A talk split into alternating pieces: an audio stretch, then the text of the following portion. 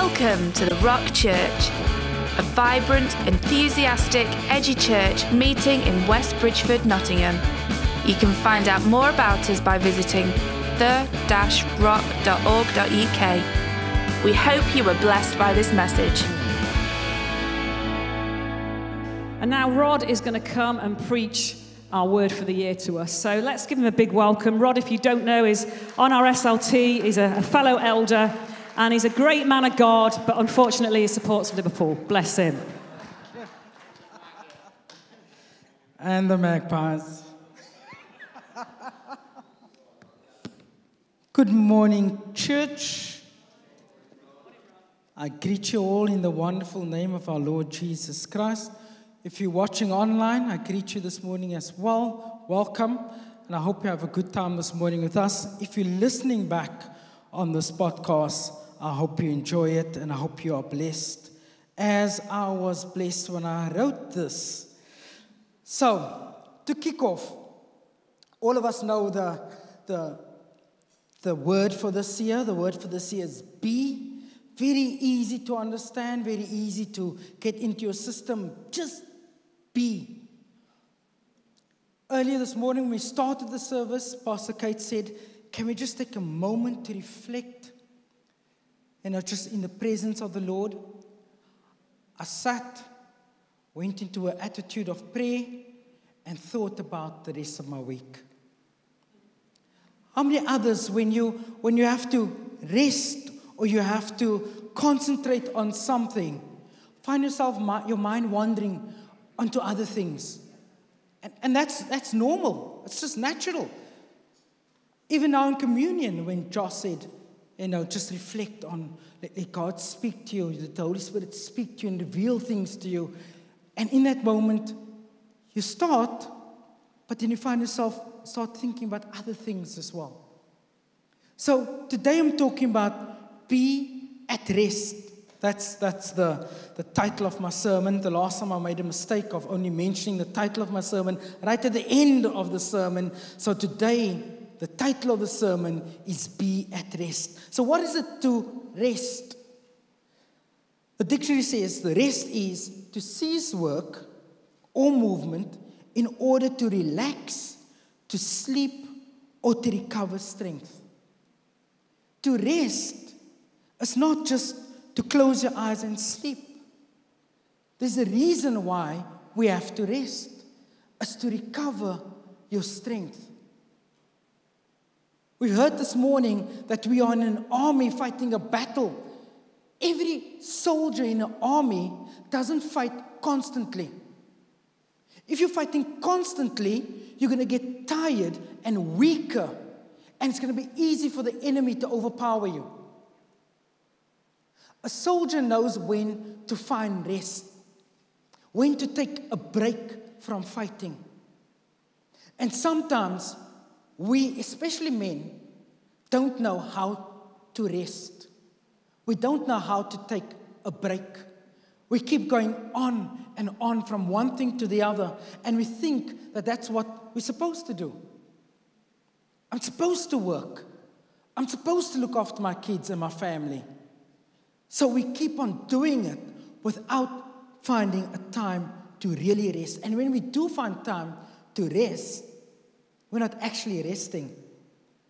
Our mind wonders about the next thing that's on the horizon. Amen? Who, who's, who find themselves like that? You're about to fall asleep. You get into bed. I'm going to fall asleep right now, nine o'clock. And you find yourself two o'clock in the morning, still laying there saying, I'm going to fall asleep right now. And you don't know actually what has happened from nine o'clock till two o'clock. But you haven't rested. You haven't slept. In Mark six, verse thirty, this is our, our main verse for today. Mark six, verse thirty to thirty-two. It says, the apostles returned to Jesus and told him all that they had done and taught. And he said to them, come away by yourselves to a desolate place and rest a while. For many were coming and going, and they had no leisure even to eat. And they went away in the boat to a desolate place by themselves. So just some context to the scripture. This scripture actually has a beginning in Mark six from verse one. And it says there that Jesus called all the disciples to himself, and then he sent them out two by two. Okay, they had to go out, they had to minister the word. Okay, so he sent them out in the beginning of this verse in Mark six. So the disciples has gone away. Now this portion of the scripture is when they just come back. Okay, so just returned from going out, and they are so excited about the things that has happened.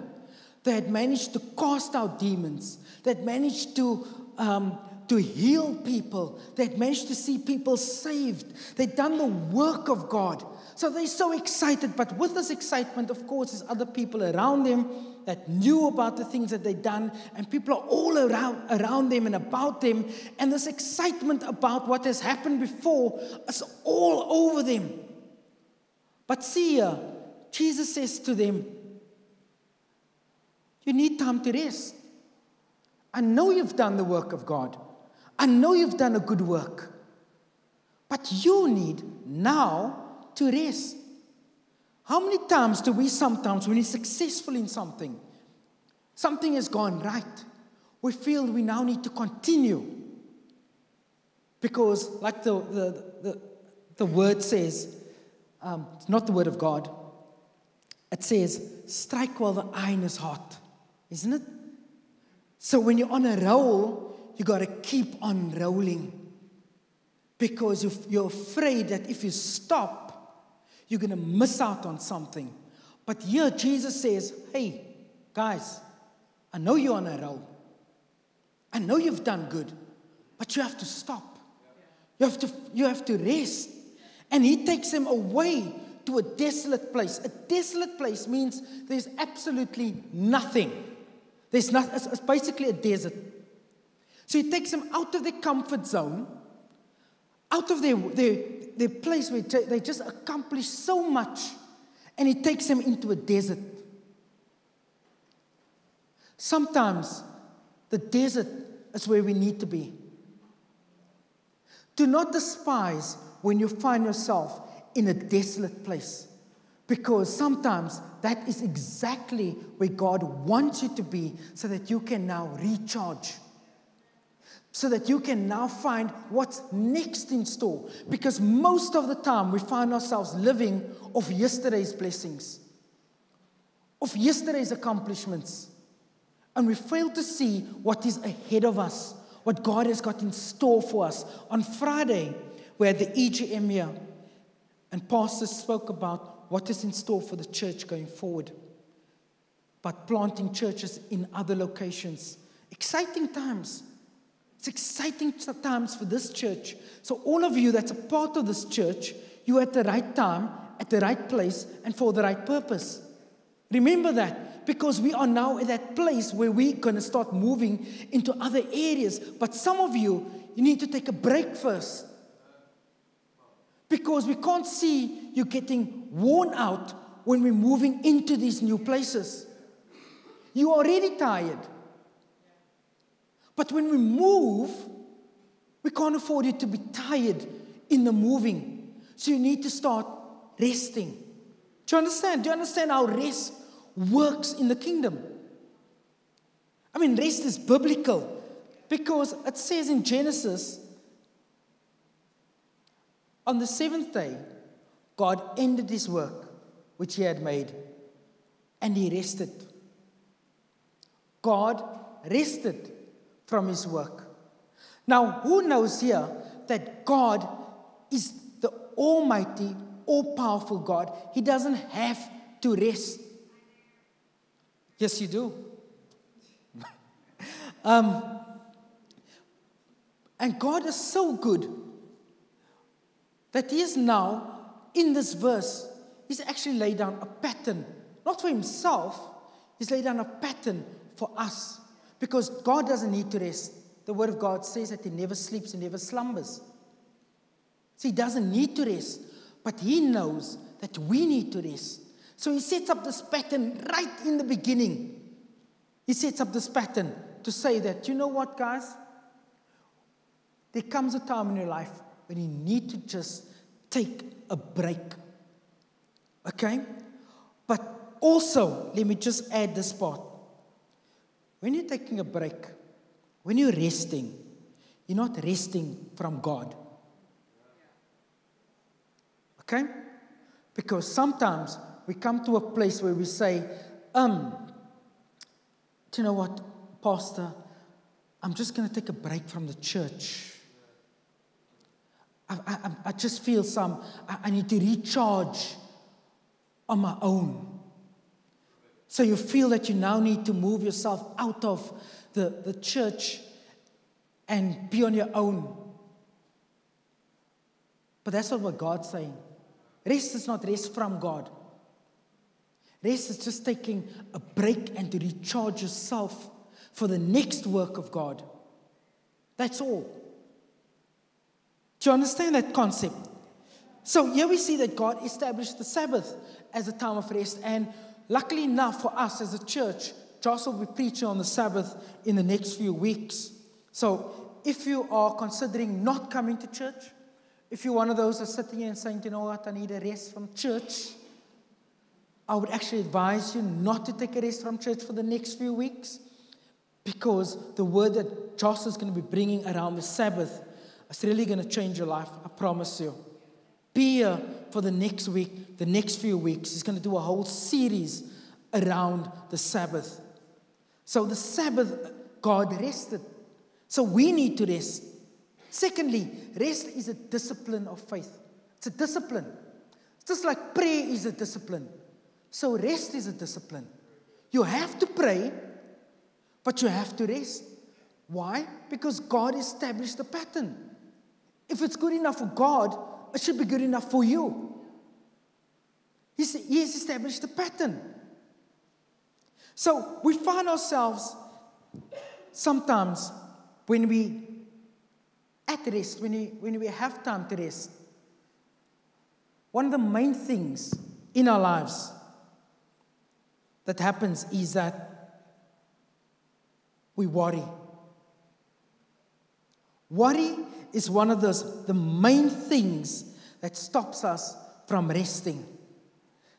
So, when I say we have to rest, biblically, how do we then enter, enter into this rest in a godly manner? Because there's a way of God doing it, and there's a way that people doing it. So how do we, how does God do it? Psalm thirty-seven verse seven says, rest in the Lord and wait patiently for him. Okay? But in Psalm thirty-seven, when I was reading through it, there's also some steps for how to get to this point of resting in the Lord. Okay, so we're going to go through the scripture of Psalm thirty-seven and look at the points of how to enter into God's rest. Amen? Not into our rest, but to enter into God's rest. Because when you're doing it the way God wants us to do it, then we're doing it the right way. Psalm thirty-seven verse one says, fret not thyself because of evildoers, neither be thou envious against the workers of iniquity. Fret not yourself. So now, remember, we are looking at how to enter into the rest of God. So look at it in this way. You're in a house. There's multiple rooms. But the room right at the end is the room where the where your rest is. Okay? So now you're going through the first door. This first door says, fret not thyself. Okay? The first door, it says, don't worry about things. Because worry is something that keeps you up at night. Worry is something that works on you every single time. Worry is anxiousness that keeps going through you all the time. One minute to the next, all the time. That's worry. That's fretting. Here the word of God says, fret not. do not worry. So the first door that you enter through is a door that says, don't worry. Okay? Can you, in your life, come to a point where you try not to worry too much about things? Do you know, last week we were at a football game, watching Notts County, and um, they were leading at the time, two one. Was it two one? They were leading when the player went off and um, got injured. So one of their players got injured, but they'd already made all their substitutions. And the other team started attacking them all the time. Then I started worrying that this team is going to equalize. And you I know it's only a game, but you're sitting there and you can see this team is going to score. Oh, Notts County is going to lose this game. And you start worrying. You start being anxious about the game. I, could I influence the game in any way? No. There's no way I could influence the game. Probably if I ran to the field and started punching the other players or something. Maybe in that way. But there was no other way. There was no way I could influence the game. Who can influence the game? Whoever's on the field of battle can influence the game. Sometimes you're not in the battle, but you worry about the battle. The only time you should worry about the battle is when you're in the battle. But we look at something in the horizon, on the horizon, and we worry. We can't do anything about it. We can't influence it at all. Do you know what? On that field of play, on the day, one player stood up and was counted, John Bostock. He just controlled that whole game from start to finish. He did everything. He was everywhere. He passed. He slowed the game down. Everything went around him. He wasn't worried. I was worried. He wasn't worried. And he was in the battle.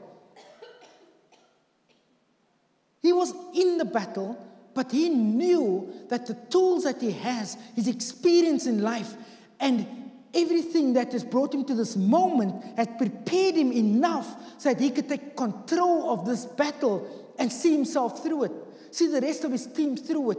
Sometimes you forget that you've got some things in your life when you're in the battle, that God is on your side in the battle, and you shouldn't have to worry about the battle. That he'll carry you through the battle. What is in your hands? If you are worried about something this morning, if you're in a battle, I'm not talking about those who think there's still a battle coming.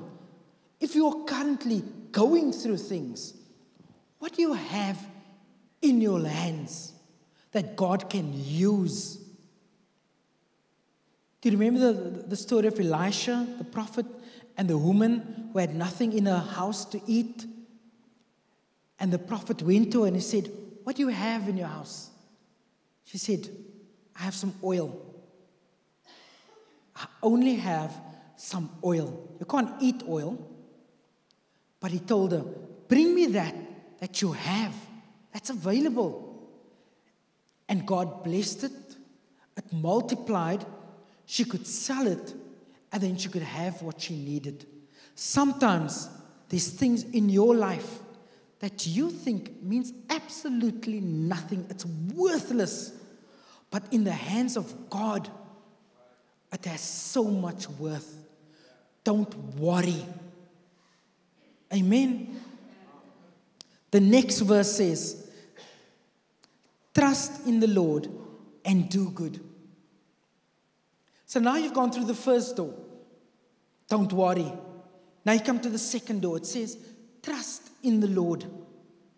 We all go through trials and tribulations. We all go through things that shake us up. But when that come, when, when those, those times of trials come, do you trust in God? Do, do you honestly tell yourself, you know, Lord, in this battle, I trust that you will carry me. I put my trust in you and you alone. I'm not going to trust what my eyes see, how I feel inside, what people say around me. I'm going to trust the word of God. I'm going to trust you. And this is such a difficult thing, to trust God in circumstances. But not only to trust God, it says do good. So you got to have a practical side to this step as well. To trust God, but also to work with God. To do the work of God. Because sometimes we stop doing the work of God because we are so worried about things in our own lives. Pastor Kate just spoke now about going to Romania. The work of God is out there. There's so much things that we can do for God, even though you are fighting your own battles. Amen. Can you help somebody even though you are struggling? Then thirdly, it says, delight thyself also in the Lord, and he shall give you the desires of your heart. The third door that you're stepping through, it says, delight yourself in the Lord. We sometimes forget the goodness of God, what God has done for us, where he's brought you from, the miracles that he has performed in our lives. We forget who God was and who he still is. Yeah. The, the, this verse says, delight yourself in him. Do you know what, Lord? You've done it for me in the past. You'll do it for me again. I know it. I know it. That you'll do it for me again. I know. And, and um, the delight wells up in me because I know. Not only can I trust him, but I can delight myself in him because he's shown himself faithful to me. Amen. Now we come to the next door and it says, commit your way unto the Lord. Commit your way. This is so difficult because we've learned to trust God. We've learned not to worry about things. But can you say, Lord, do you know what? In everything that I put my hand to, you have to be the one in this. Not me, not my own decisions. Every decision that I make, I commit to you. Let me only walk where you have ordered my steps. Let me do what you have told me. Commit your way to the Lord. Can you, can, can we be in, in that state where our steps are ordered, like it says in the Bible? Where everything, Lord, I'm going here, but if you don't want me to go there, then show me, Lord. Lord, I'm going to apply for this job, but if you don't want me to get this job, Lord, you show me. Lord, I'm feeling anxious about my church right now. If I need to go somewhere else, you lead me. Let it be your way, not my way. Because most of the time, we take things out of God's hands. Because we don't, we, we don't fully commit our paths to God. So this door, this next, this door, when you're walking through it, think, look, look, every decision, let it be a godly decision. Let it be according to the word of God, not according to my feelings and my thoughts. Amen. And then finally it says, rest in the Lord. You've come through all these doors. You've stopped worrying. You've committed your way to the Lord. You've trusted in God. Now, you find that it's not so much you anymore. Now it's up to God. And that's why rest in God is easy. Because now it's up to him and not up to you. Because when it's up to you, then you start worrying. Then you're not going to find rest.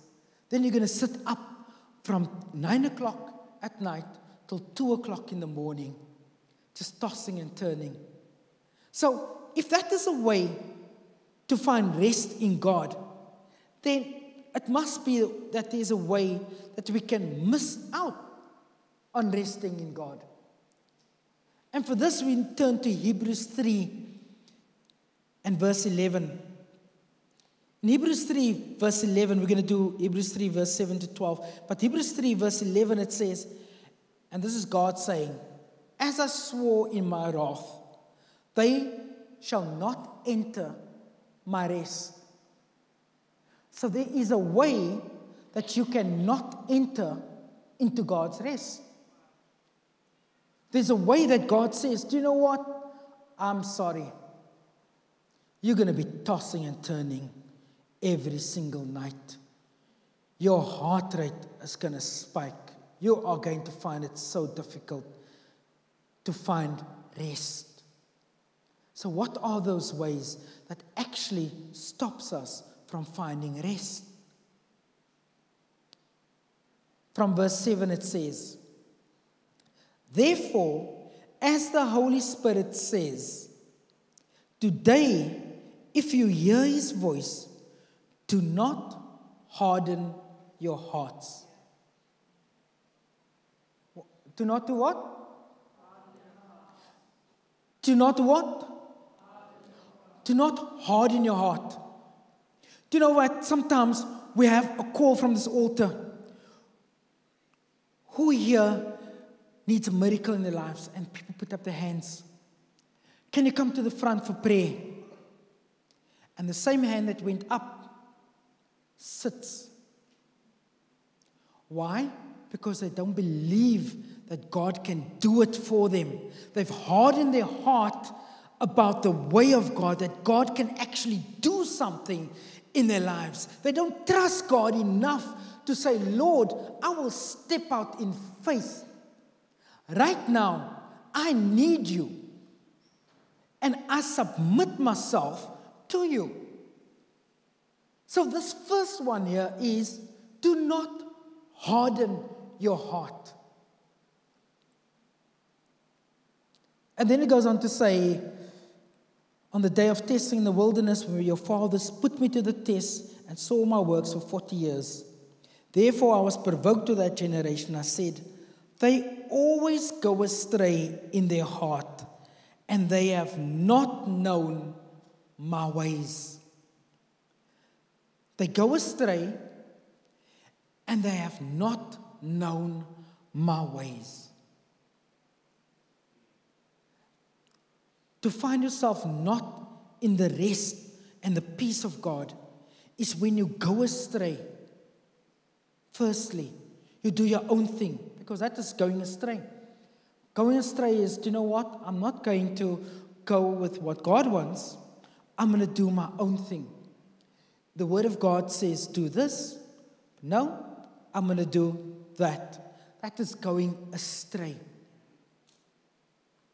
So, if you do not want to find rest, go astray. And the second thing is, they do not know my ways. How do you know God's ways? You read your Bible. You sit under His Word. You pray. You meditate. You be in a relationship with God.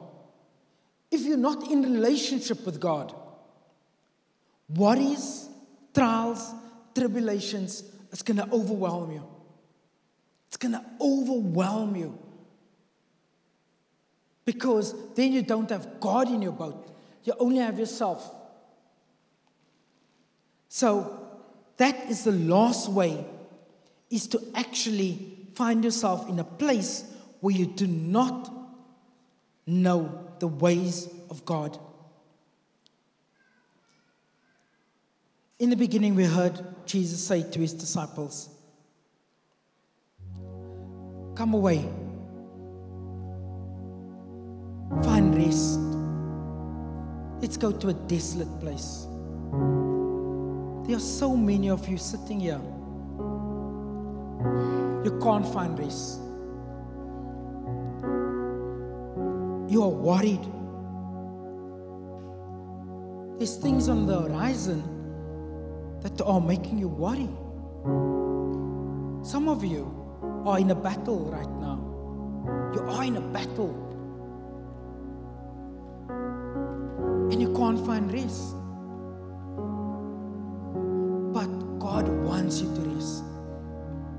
He wants you to be recharged. And He doesn't want you to go through it alone. You are not alone. Men of God, men of God, you are not alone.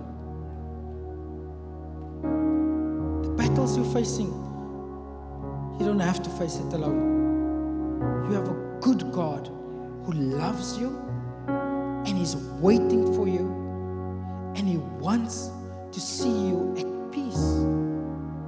The peace that the Bible says surpasses all understanding. All understanding. Not a peace just for now, a small little respite in the war, in the battle, but a peace that surpasses all understanding. If that's you this morning, if, if you're someone who's struggling, I pray that, that something this morning spoke to you about finding rest. Not just finding rest like the world says that you need to rest, but finding rest in Him. In Him. Because He has a better way of doing it. Amen. Church.